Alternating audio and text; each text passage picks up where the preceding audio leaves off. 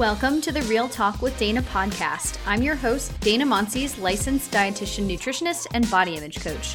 On this show, you'll learn how to listen to and trust your body instead of trying to control it.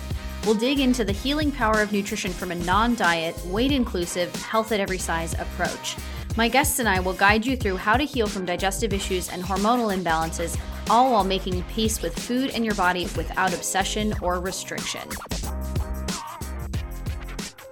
Hey, friends, and welcome back to another episode of the Real Talk with Dana podcast. So, as you know, if you are listening to this anytime in the next couple of weeks when it comes out. We're in a new month, and that means there's a new theme for the next few podcast episodes. So, in January, in case you missed it, we were discussing how to pursue health, healing, and feeling good without elimination diets, without restrictive protocols, or shame based New Year's resolutions. So, this month, February, we're going to be diving into stress and mental health, including adrenal health, burnout, and how to help heal the nervous system. Because uh, let's be honest, everybody needs a little bit of help with that after 2020 and in 2021, let's be honest. So, as we've talked about many times on the show, chronic stress or a chronically activated fight or flight sympathetic nervous system response can be a root cause for or a major contributing factor to so many health issues, including adrenal fatigue or cortisol resistance, as I've talked about it on this podcast, thyroid issues, gut issues, skin issues, anxiety and depression, and so many others. So, let's dive right in. But before we dive in. First thing before we get started is I wanted to say a huge thanks to BetterHelp for sponsoring today's podcast and you guys, the listeners. So, Real Talk with Dana listeners can get 10% off their first month of online therapy at betterhelp.com slash Dana. That's better, H-E-L-P.com slash D-A-N-A. So, on today's show, we are going to be talking about nervous system survival mode and how to get back to thriving. And our guest today is Nathan Chilton, who is a chiropractic and wellness coach specializing in the regulation of the nervous system and the body's stress response. So, today we're going to be talking about the body's stress response and what happens when it becomes overtaxed by physical, mental, and emotional stressors. Nathan believes that people are stuck in survival mode most of the time. Let's be honest, probably everybody is right now. And he is super passionate about how helping people get from survival mode back to thriving. So let's jump right in.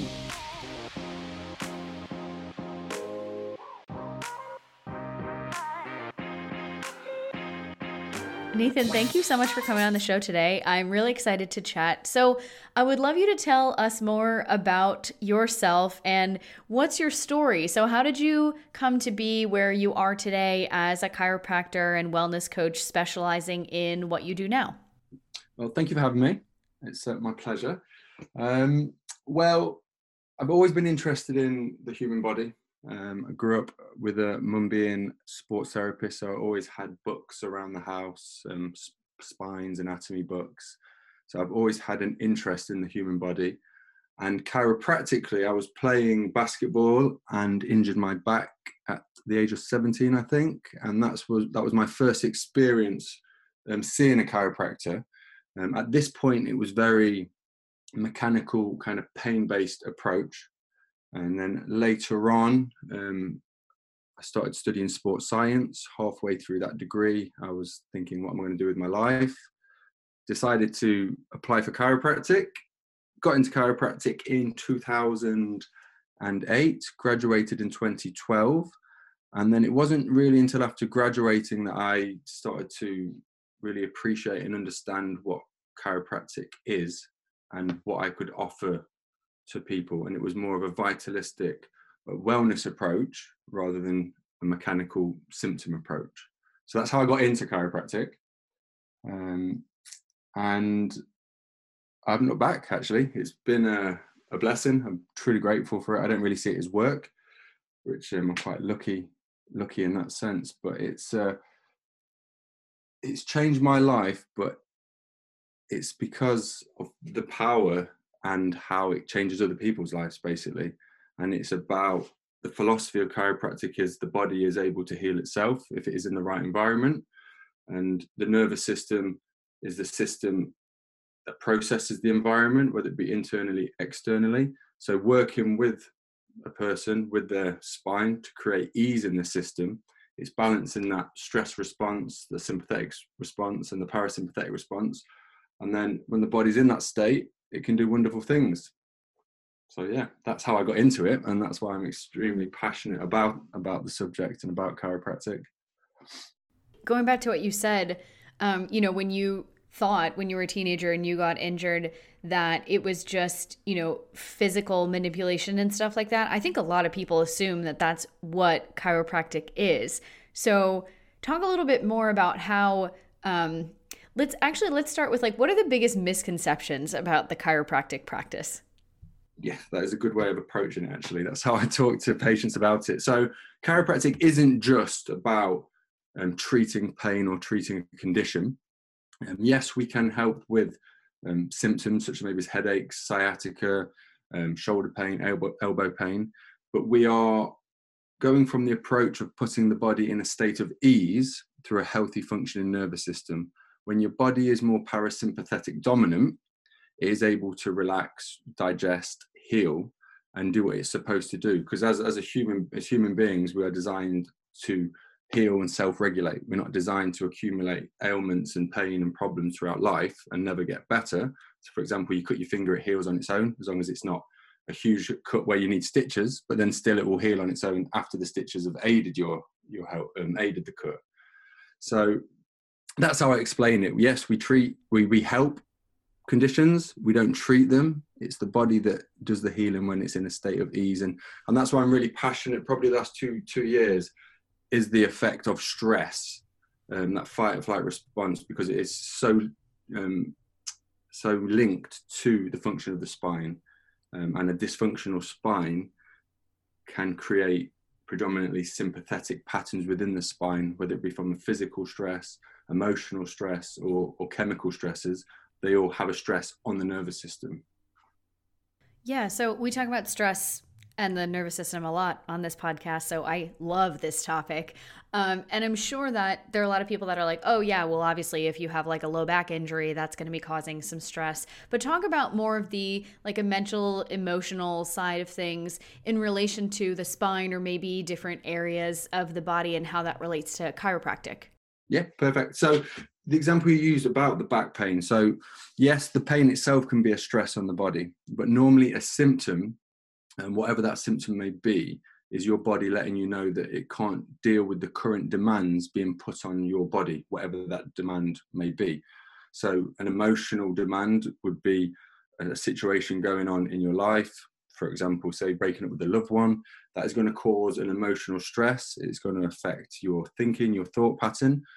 Your brain's a bit like a, a pharmacy creates all the chemicals as if your body was in a fight or flight situation it doesn't know that um, when I say it, doesn't know you're just breaking up with your partner. That is obviously a big thing, but it's different to being chased by a lion. Um, it doesn't know the difference. So that's that's an emotional stress that can have an effect on the nervous system. If that's repeated or there for for a length of time, you then get the, that sympathetic or stress patterns in the spine. And as a chiropractor, we're looking for tone in the spine, um, tone in the, the connective tissue, the fascia, the mus- muscles, um, which let us know where the spine isn't functioning properly. So that's an example of an emotional stress um, having an effect. And like I said, it's that thought pattern. And your body doesn't know if, you, if the thought is real or not real. The chemicals produced are just as powerful as, as if it was, say, for example, a tiger that people like to use or being chased by a woolly mammoth or whatever. awesome. Yeah, I don't know why everybody tends to go to tiger as opposed to yeah, know, something else know. scary. I'm scared of any beast running after me, a little dog or tiger or anything. so, okay, speaking of stress and the nervous system, I know one of the things that you like to talk about is how people ought to be thriving and not stuck in survival mode. So, when you're talking about it in this sense, what is survival mode and why are people stuck? So survival mode is that fight or flight. Um, it's your body perceiving a, a threat, and the reason why we're so stuck in it, especially today with everything that's going on, but even get rid of the, the current climate, everyday life. Um, maybe you're going to a job that you don't like. You're in an unhappy marriage. Um, your car needs an MOT. You've just been sacked. All these stresses that accumulate, build up over time. And when we were in a time period where we are in an environment that was conducive for human beings, whereas 2020 isn't really. When we were cavemen or cave women, we had the threat, and then our body was really good at regulating itself and then going back down to that parasympathetic state. However, we are so bombarded with the stress response, our body almost gets primed to it, almost gets addicted to that, that stress response. And then the threshold between that fight or flight and that rest and digest gets smaller and smaller. So we have less reserve to adapt to whatever's going on in the environment. So then we become stuck in that pattern and it just keeps getting primed, primed, primed, unless you're actively trying to do something to activate that parasympathetic. Um, you might have heard the term vagal tone, increasing that vagal tone, which then increases that threshold again to give you more leeway when all these stressful things are being thrown thrown your way. Especially you know given the current climate. I mean this is a completely different year but i think people tend to forget that like we were already in a really stressed out state before everything happened this year and this year has just been like a dumpster fire of like throwing even more problems onto what we already have. But i think um you know i i deal with a lot of people in my practice with people that have like adrenal issues and you know whether you call it adrenal fatigue or cortisol resistance or really just being stuck in you know chronic fight or flight to where it starts to impact your nervous system and all these different physiological symptoms i think one of the problems is that people become so not only like accustomed to this extremely stressful sympathetic um, nervous system and just like so unendingly stressed out like world of I have to keep going to the next thing, I have to be productive, I have to be all these things that when you're then trying to practice this vagal toning or activating more of the parasympathetic nervous system that people feel like they're doing something wrong or they're being wasteful or they're being lazy when really it's just we're trying to get back to homeostasis and balance but it feels like that's not something that we're supposed to be doing because we're constantly pushed with this culture of like go go go productivity and constantly being thrown at all of these stressors from all angles.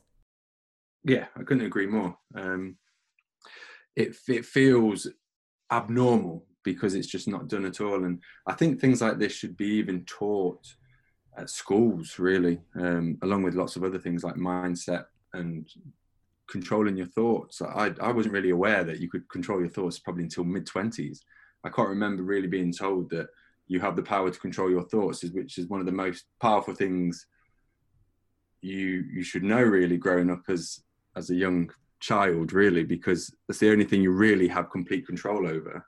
And that in itself is is a great tool to help balance the nervous system and just that awareness that self-awareness is the foundation for trying to become more parasympathetic dominant because when you are more aware you're more connected to yourself, especially in that parasympathetic state. And being in that state, your outlook and perception is completely different to that fight or flight, that sympathetic state, which we're also used to. But it's it just takes time, effort, and energy. And again, we're in a day and an age where everyone wants it quick. You can click a button in Amazon Prime and get something delivered tomorrow. Um, the patterns that we try, well, when I, the the people that I see in practice and we're trying to change these patterns, healing takes time. And there isn't one process in the world that doesn't take time. If you're working with a system that's predominantly been sympathetic driven for 25 years, um, it's not going to take a day or two or, or two weeks. It's going to take months and months of persistence and practices put in place. But it's uh, it all starts with wanting to make a change as well. So. Yeah. So when we're talking about this, you know, being stuck in this kind of survival mode, what are some of the different kinds of signs that someone might be stuck in this sympathetic dominant um, you know, outlook or perception or just like existence, right? So, from a chiropractic perspective, like physical signs, whether that's in, you know, the spine or it's in different parts of the body. And what about mental and emotional stuff too? Yeah, so a few things that we look for physically on the examination. We're looking for tone of the muscle um, and connective tissue around the spine. Someone that is in that fight or flight response um, appears very tense, and some people have different patterns of tension, which we get to know as we're going through care. Um, but the main the main things that we see are kind of anxious, very fear driven, worry, concerned, um, seem very frustrated, irritated, um, as opposed to someone who is more parasympathetic, which would be more calm, connected, settled, appear more grounded. And you can just tell with someone's energy and aura when you're used to kind of picking up on these these vibes, if you like, that they're just feel more grounded um, and they're more open, more mindful, and they're more present. You can tell when someone's stressed or in that sympathetic state because they're not quite with it. Their eyes might be looking all over the place. They're they're very tense, and it's because they're in that survival mode, um, which is their their body thinks they are in a place where they need to survive and save their life. So the last thing they want is to be calm, try and connect with someone and make new relationships. They just want to kind of leave and go. And it's amazing to see the transition between someone that comes to the practice like that and as we transition through care, the complete change in someone's whole demeanor, personality, everything just from having a, a better functioning nervous system. And it's funny because when you know that type of person who's sympathetic dominant tends to be stressed out all the time like mentally feels all over the place the worst possible thing that you can say to that person is like oh just calm down or like oh mm. just relax. And they're like are you kidding me? Like i could just relax you know but those are the people that need to do it the most. Let's take a quick break to hear about today's sponsor, BetterHelp.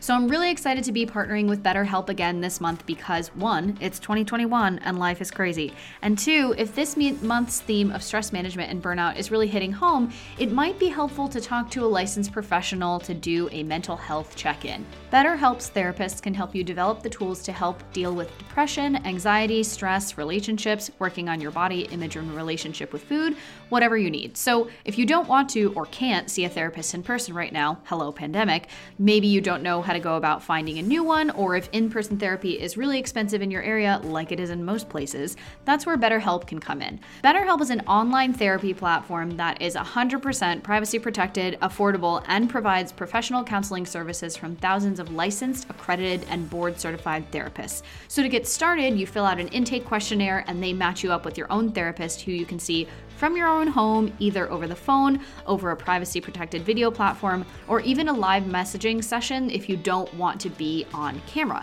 So, the great thing is you can get connected with somebody in under 48 hours. So, no more waiting for weeks to get an appointment with a therapist in your area who you haven't even met yet. BetterHelp's mission is to provide everyone with easy, affordable, and private access to professional counseling anytime. So, again, Real Talk with Dana listeners can get 10% off your first month at betterhelp.com. That's betterhelp.com slash D-A-N-A. And now, back to the show. So, how do these kinds of people get unstuck from survival mode and start to go towards thriving? Awareness first. Some people, like you mentioned earlier, when you're in this state, you don't even realize that you're in this state because you're so primed to it. So, it's all about, for me, when people come to the practices, obviously explain the nervous system first of all because most people like you say think it's just about back pain or headaches which it is we help with that but that's just scratching the surface. It's letting educating them about the nervous system the difference between the two and that in itself you sometimes you get some light bulb moments where they're like oh that makes sense now. And then once there's an awareness and they and you kind of know you can then start start to make change so that's kind of the first part of um, part of the care really is educating them what chiropractic is and explaining the connection between the two and what I do to help the nervous system, but also what people can do straight away to have an impact in getting that balance in the nervous system. Simple things that we start is just deep breathing, um, meditation. Um, even though it's your autonomic nervous system, you have no control over.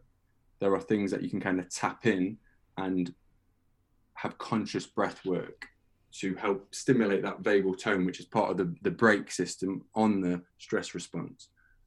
So let's talk a little bit more about mental health. So, we've been talking about stress from a physical, mental, emotional standpoint. I want to go more towards the mental health side of things. So, this is obviously something that people have been struggling with much more since the beginning of the pandemic. So, what are some of the most effective ways that you've found for your clients to help them work on mental health this year?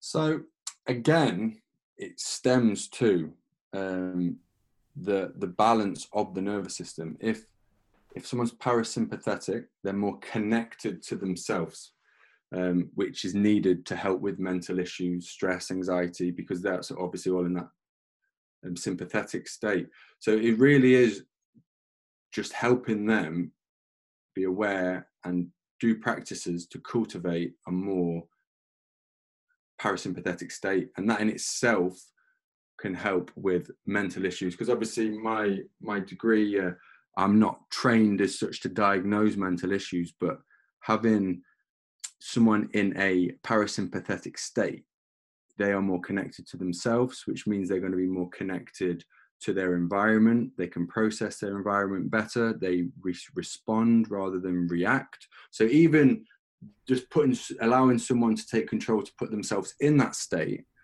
they get a lot more clarity and certainty because again it's that fight or flight. If you're in that state all you want to do is survive. You have your logical your logical rational thinking's out the window your your reptilian brain's firing overdrive.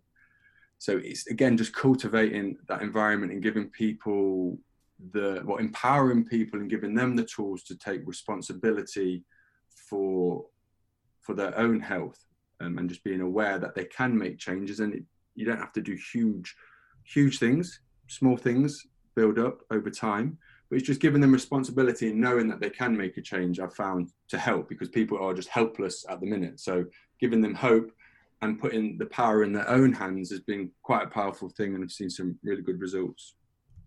Yeah and i bet from a practitioner perspective when you see people come in and they're in this totally stressed out state, it's a lot harder for them to be in the moment and have that mind body connection and to be able to, you know, like let you work on them. I mean, imagine it's a lot harder to help someone with what they're dealing with, you know, physically if they're such a like stress ball that you can't even get in there. Yeah, it, exactly that. And there's there's different adjustments we do and it's all about adjusting the right segment at the right time. And yeah there are lots of different techniques we can do to to help facilitate that. But yeah you're right. If someone is completely stressed and their sympathetic tone and their back is completely rigid um, there are techniques that we can help which include kind of breath work very light touch just to get the the nervous system responding to to the input basically. And sometimes with with chiropractic less is often more um, and it is a process that takes time. But yeah, you're right. When someone comes in and they're stiff as a board, it's going to take a, a bit more time than say someone that's already very mindful, relaxed, um, and in that parasympathetic state. They're going to respond at, at different rates because their environments are completely different. Yeah. So speaking of how less can be more, especially if someone is like a stress ball, right? Or my friend would call like a spaz. Um, can you talk about exercise versus movement and how movement, but not necessarily exercise, can be a powerful tool for mental health. Yeah, um, any kind of movement. So, exercise is obviously when you're trying to exercise for a specific sport. I think that's the definition of it. I think um, movement, any movement is good. And whether you favor Pilates, yoga, walking, anything, it's any movement that causes your muscle to contract is, is the, the whole point. We're designed to move as human human beings. We're not designed to be sat because it's the the action of the contraction of muscles. However you contract that muscle, insert whatever movement you want. It releases um, peptides, proteins that then affect every single system in the body, um, and that is the power of movement. And that's why the kind of the quote "movement is medicine" I feel should be um, talked about more because I don't think people relate exercise movement to looking good aesthetically when really it's it's so much deeper than that. And any type of movement, because obviously people have their their favorites and preferences. It's the act the the the action of the contraction of the muscle releases proteins, peptides into the blood, and then that affects your immune system, your respiratory system, cardiovascular system. Those molecules go to the brain, um, and that's why exercise makes you feel better, endorphins, etc. So that is the power of movement, and I've been talking about it a lot more actually because people are so unaware of that. I think if people knew that, they'd be like, "Oh shit, I think I should um, be moving more." Whether that be walking, playing a sport, lifting weights, gymnastics, it doesn't really matter. We just need to be moving. I think it's interesting too because um, with you know a lot of listeners in this podcast and just the general audience that we're speaking to here is like so many people come from a history of tying exercise and movement so closely to you know their weight and their aesthetics and everything like that that it becomes either like an obsession for some or it becomes a roadblock for other people. And that movement has become disconnected from mental health, emotional health, you know, at the very basic cellular level, you know, releasing proteins and peptides and increasing different things in the brain and everything like that. You know, people talk about endorphins, but it goes so much beyond that as well. And I think when it becomes so tied to, you know, like exercise equals body, then people have a lot of hangups about that. So I think one way to become more in tuned with like okay well you know what kind of movement is going to benefit me the most today from physical mental emotional health perspective i think that's a really great way to think about it by giving that other you know way of thinking about it that it's not bodies equal the amount of exercise that you do. It goes so much more beyond that. Yeah definitely. It should just be simple as in insert the movement you want to do it should be a non-negotiable. You should be you should be doing some kind of movement daily for the health of your body. But the the foundation of the movement uh, well majority of your movement should be from the standpoint i'm going to move because my body is designed to move. It needs movement to function and thrive. Yes i'm also going to do exercise which might be to get bigger biceps bigger chest bigger legs etc or to train for a sport. But then we should have that movement that's a foundation to well part of part of the one of the pillars of health like we should be moving well um, on a daily basis yeah with whatever feels good exactly whatever feels yeah very individual you shouldn't be you shouldn't be putting um, boxes Right, exactly. There should be no shoulds around this stuff. So, one other thing that I wanted to ask you about that I know you've talked about before is what is toxic positivity?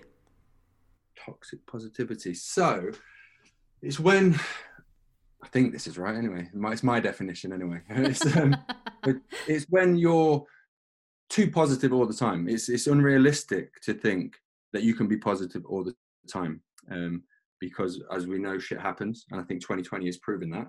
But I've had enough shit happening in my life to realize that shit does happen, and if you are too positive all the time and don't prepare yourself um, for the inevitable, you're not creating a, a good foundation um, and a basis of resilience because it's unrealistic. Um, which isn't to say when the bad things happen, you you ignore them, but, but to think that they're not going to happen and be positive all the time, that is unrealistic, and that in itself can create uh, health or mental health issues for people when they think they should be positive all the time.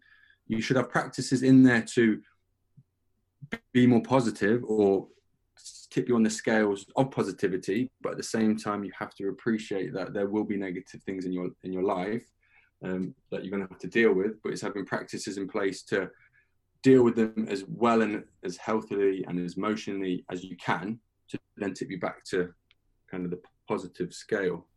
Yeah and so you know one of the tools that you talked about that you do talk about to try and get through that is having a positive mindset to transform the way we respond to negative situations, but without the toxic positivity. So, what does that look like? If so, it's about awareness, and there's a, a term called emotional agility that you need to accept the negative things. So, rather than kind of sweep it under the carpet and just ignore it, if it is something that causes an emotion or something that you, you class as negative, pause, think on it for a second, and then try and think of it from that r- rational thought process rather than again that fight or flight response, which is very reactive.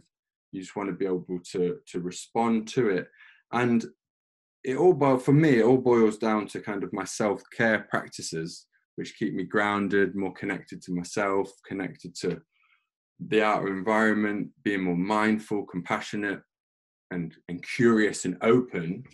Um, having that as well as understanding that everything isn't going to be smelling like roses all the time, you are better equipped to deal with it. But saying that, there's always going to be something that you're not. It's just going to. It's just. It's just going to happen, and no matter what you do or prepare for it. But even then, if you are coming from a place of being more grounded, calm, connected, you are going to be able to deal with it, come up with a plan, move forward quicker than if you just bumble through life thinking, yeah, I'm going to be positive, going to be positive, going to be positive. Um, and then any negative thing is going to throw you off your track and it's going to be a lot harder for you to get back on the track. So it's basically preparation, not to fail, but just preparation, knowing that shit happens. right. Well, especially with this year, if we've learned nothing else, we've definitely learned that.